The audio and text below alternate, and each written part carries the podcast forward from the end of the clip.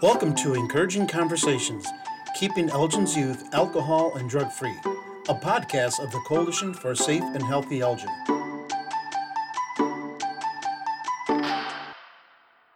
Welcome to Encouraging Conversations, where we're keeping Elgin's youth alcohol and drug free.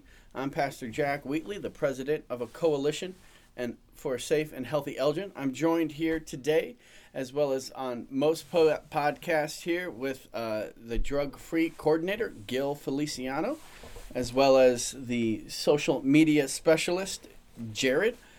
And uh, we have a special guest today for our encouraging conversation about what is the fundamental operating brain trust here at CSHE. What the proven method the proven model of how CSHE does its prevention work of eliminating drug misuse is the um, SPIF model.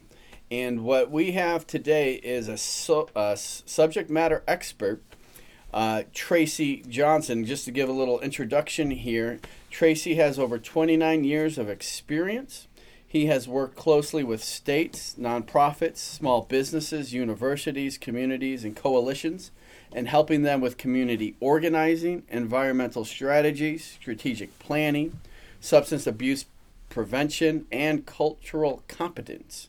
Currently, Mr. Johnson is working with Ohio's Partnership for Success Strategic Prevention Framework and uh, that's a SAMHSA funded statewide uh, grant supporting 12 rural Appalachian counties and developing coalitions to reduce the opioid crisis.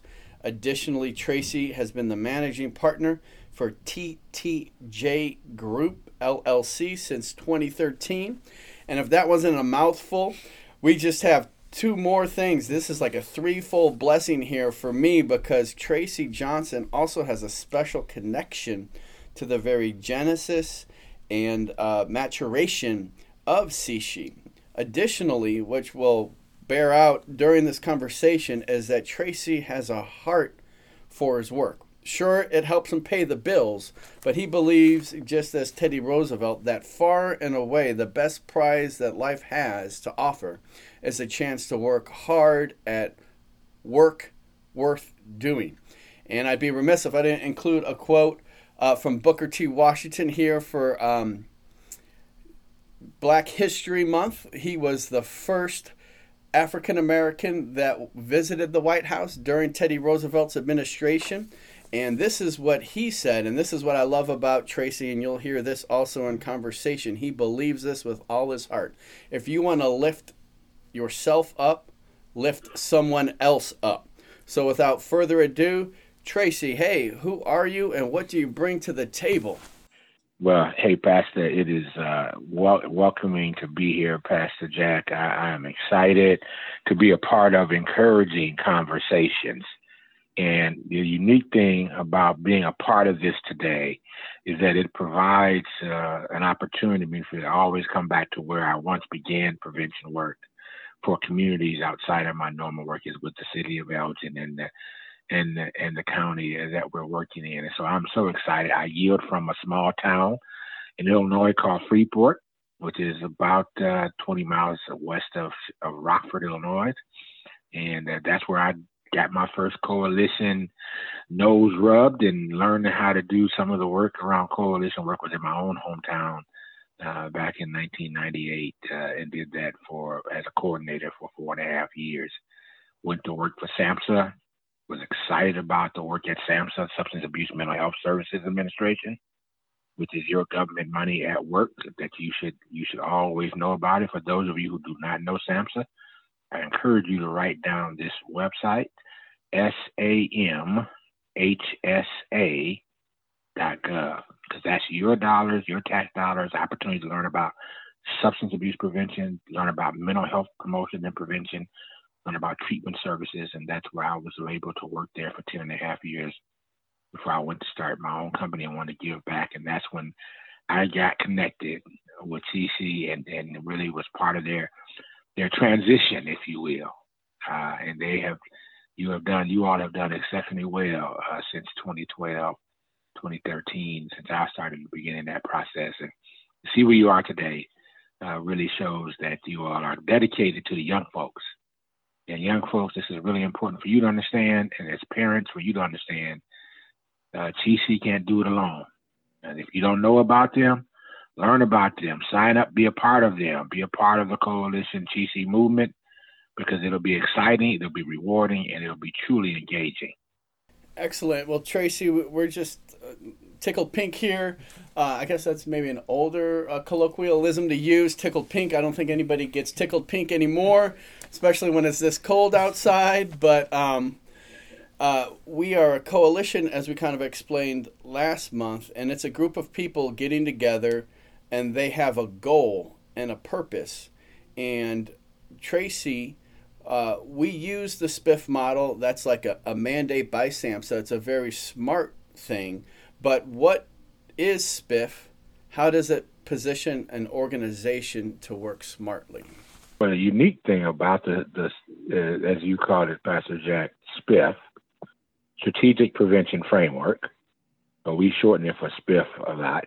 But it is the it is actually the key document that really brings together uh, community development, community engagement, and developing a true process of communities to really know the direction in which they want to take to do effective, uh, really effective work as it relates to prevention. And many times, and in many ways, um, a lot of the work that we do in prevention sometimes get, gets caught up in terms of what should we do, how do we do it, and what's really, really effective in what we do. And so the strategic prevention framework, uh, it, it provides that, that, that strong opportunity uh, for communities to really focus on uh, effective strategies around prevention. And everybody at every level can play a critical role. Because really, the, the strategic prevention framework, or SPIF as you call it, is the change process happens at the community level. It happens at the community level, and its focuses of implementation are wrapped around four critical areas. The key is what does the data say?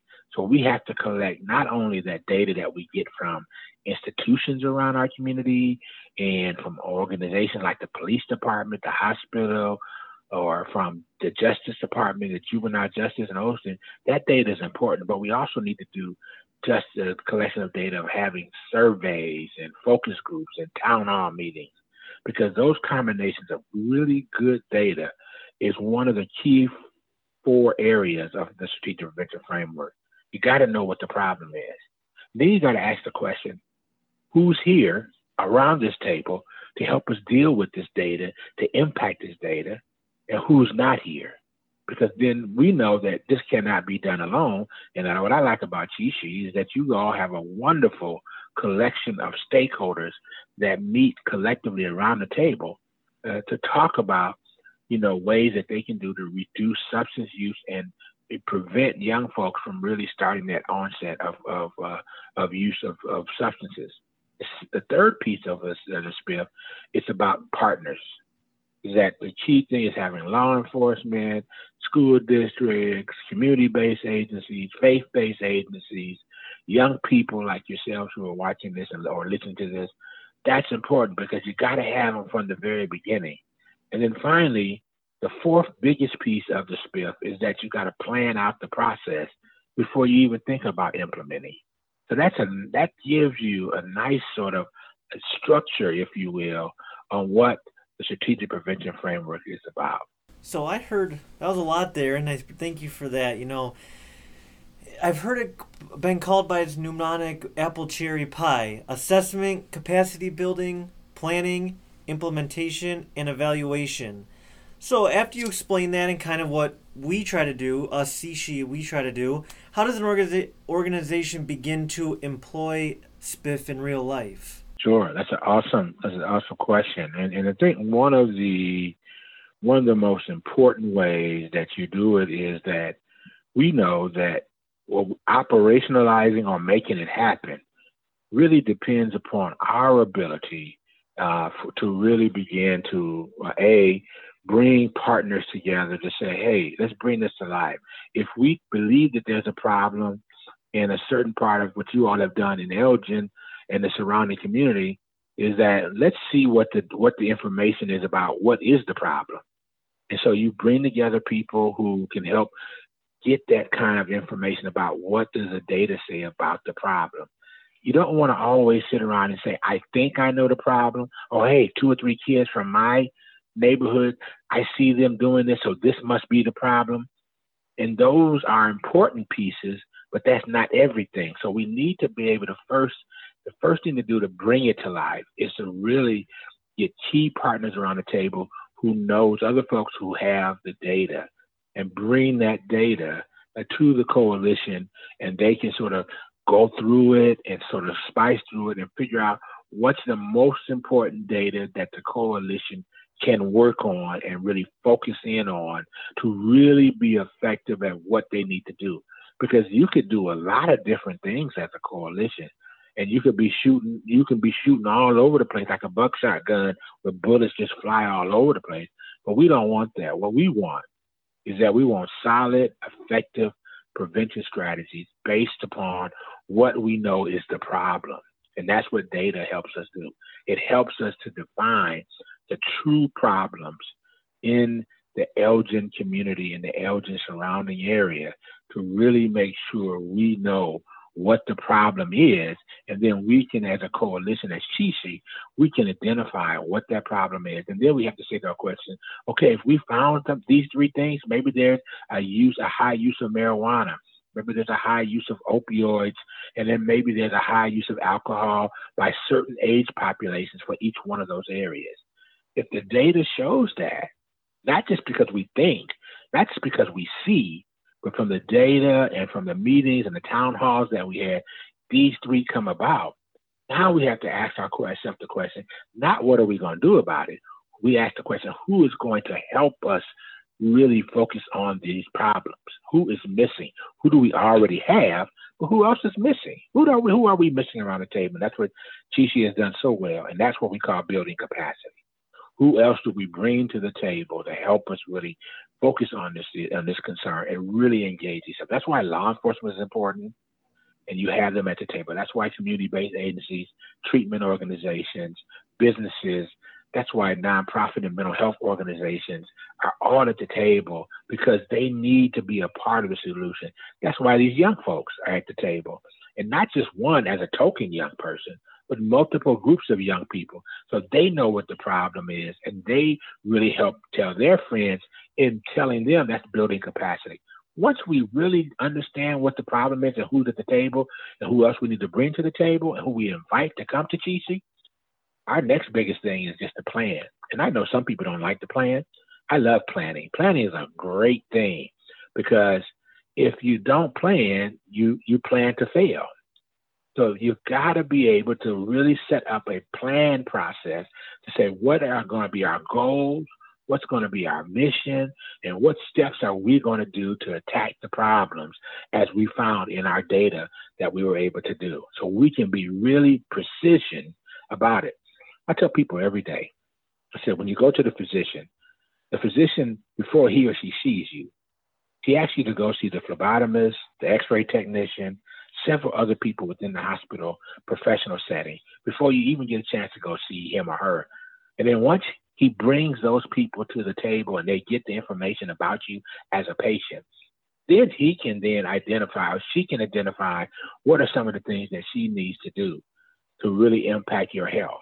Well, folks, we are the physicians of the community. It's our responsibility, just like the physicians do with our own individual health we have to be the physicians of our community to really impact that. And then, so the only way we can do that is that physician has to set a plan for me and say, Tracy, you need to walk 10 times a day. Tracy, you need to drink a lot of water. Tracy, da da da. So doing that plan is important. Then it's up to Tracy to implement that plan. So it's up to CSHE, once they have the plan, is to really start incorporating and implementing that plan in place. And that's why that's how you operationalize that plan and you operationalize it by then saying, oh, when, when I go back to see my physician, Tracy, let's let's evaluate what you've done these last six months to a year. Have you done this? So with CSHE, when we implement our action plans, we evaluate our plan and say, CSHE, what have you done? Has it been effective? Is it working? Does it? Do we need to do we need to make adjustments? So really operationalizing that is really really important, and that really makes sure because at each step of this framework or the SPIF as we call it, the unique thing about the SPIF is that it has to be something that we sustain things that are working.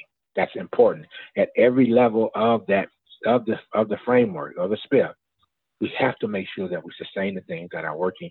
And secondly, we have to make sure that we're culturally engaged uh, at each level of the, of the of the framework to ensure that we're operationalizing or making the SPIF become alive in the city and the region around Elgin. That's how you do it. Thank you. Um, I just want one follow up here is what I really noticed was this is a very team effort, if you would say, right? I mean, it seems like you really can no not one person can do this on their own it takes a team even somebody in the community could help if they really felt like it right i mean that's what i kind of get out of this too is just it really is a team effort into getting these things accomplished yes it's, it's truly i mean one of the biggest things I, I, what i like about it about the spiff is that it, it has now taken prevention away from just one agency you know taking it away from the agency to say this is our job and only we can do it.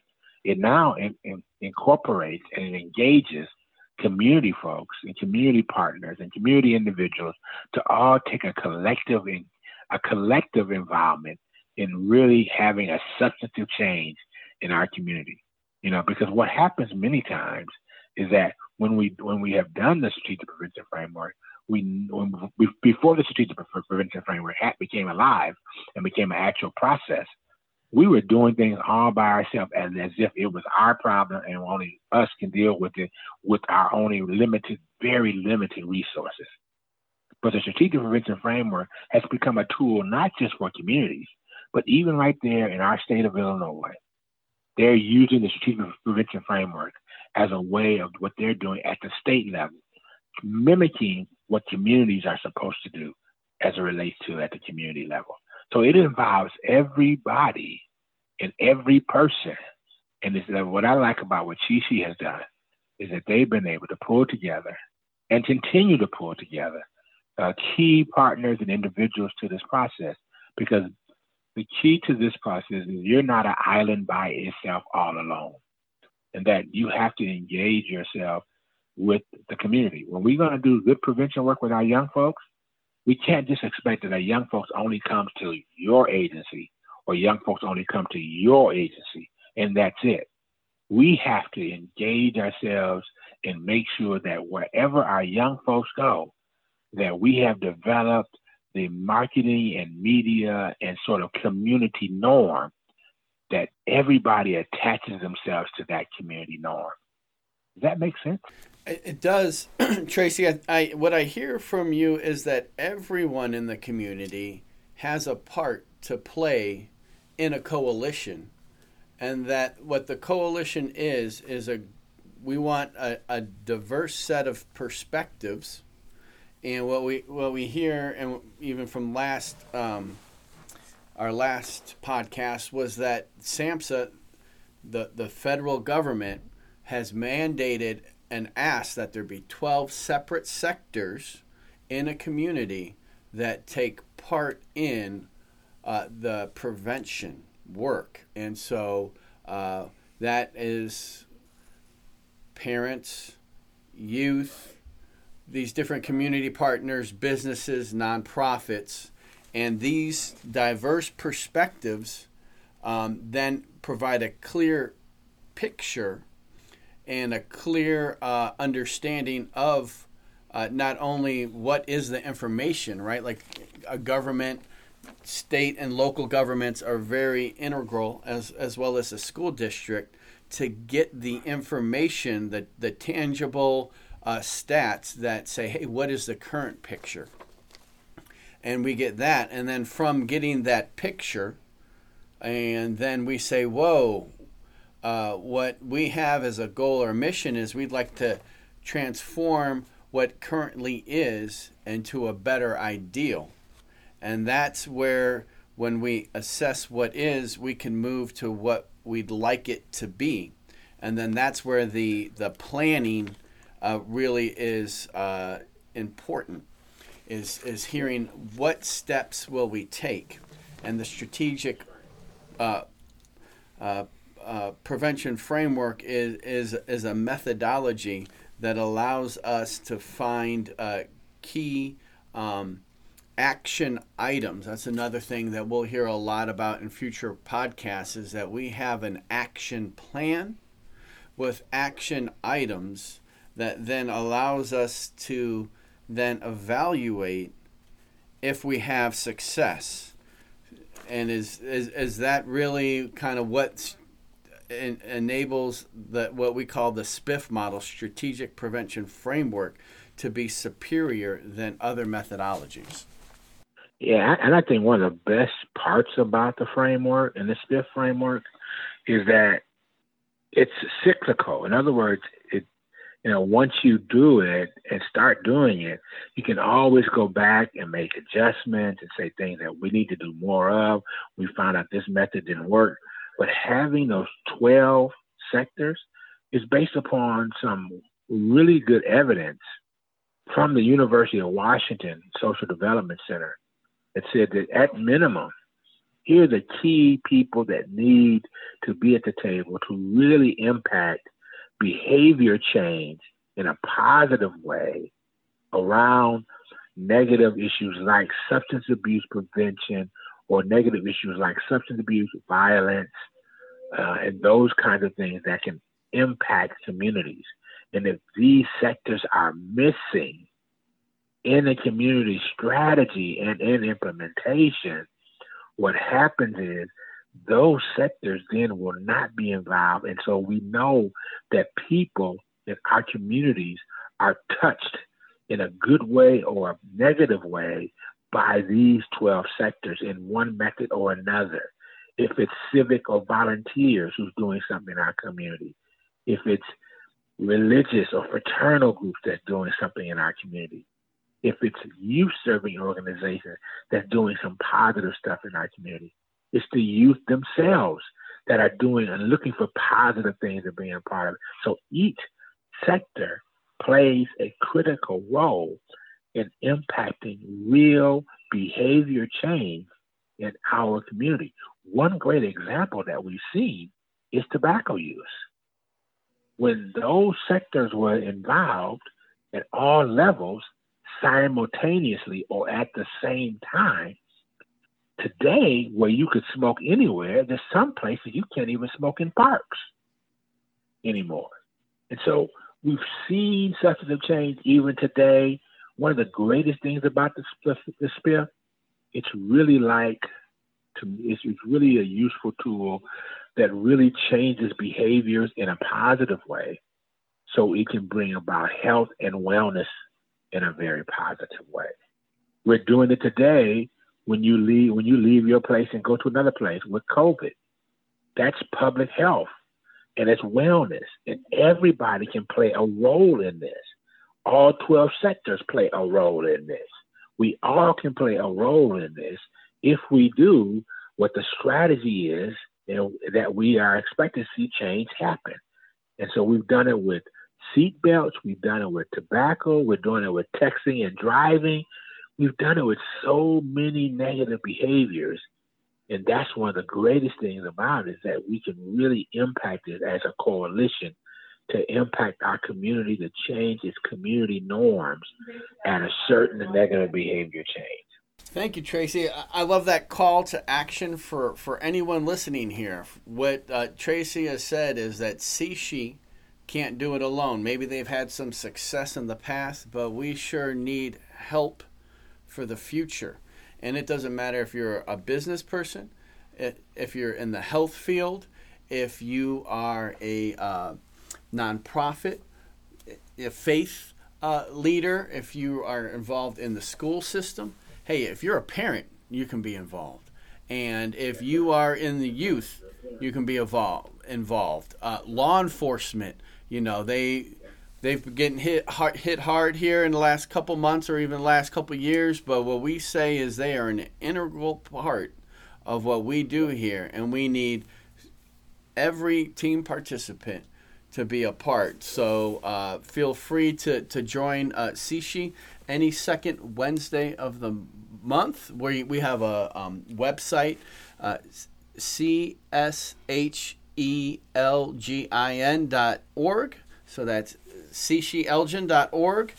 And uh, you can be a part and help us work through this strategic framework, which is a, a, a working, living process that makes sure that what CSHE is in, when CSHE is involved in uh, prevention work, that we're doing it intelligently, we're doing it accurately, and we're doing it in a way that can have tangible results in reducing the drug misuse in Elgin. So we're, we're just about out of time, Tracy, but uh, we heard your passion of the subject.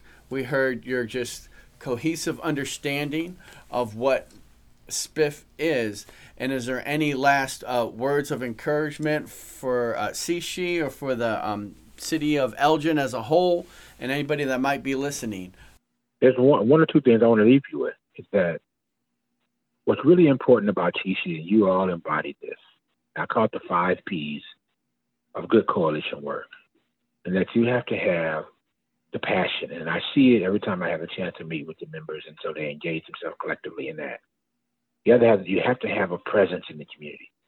And CSHE definitely has a presence in that community and continues to do so. Then you have to have prestige in the community, and that's really important. Not only do you have a presence, but people believe in you and know that when they call on CSHE, they do good work. Then you got to have the people. And that's important because you got to have folks that are behind and supporting and doing the work of doing the work as well as supporting the work and supporting the work of the CSHE group. And then fifthly, you got to have that process. You got to have both that organizational process and you got to have that programmatic process. And I see it through the coalition of CSHE, and I found that to be somewhat effective in all the other coalitions that I've been fortunate to work with around the country. And so I congratulate you all, but I encourage your listeners, if they're not involved with CSHE, they need to get in touch with CSHE and become a member of powerful, solid movement of wellness as well as substance abuse prevention. Wellness as much as substance abuse prevention. And that's critical about CSHE. We, they do it all. Thank you, Tracy Johnson, for joining us today. Um, I'm looking forward to our next podcast where we'll have another encouraging conversation. Thank you for listening and helping us keep Elgin's youth alcohol and drug free. Please visit our website at cshelgin.org.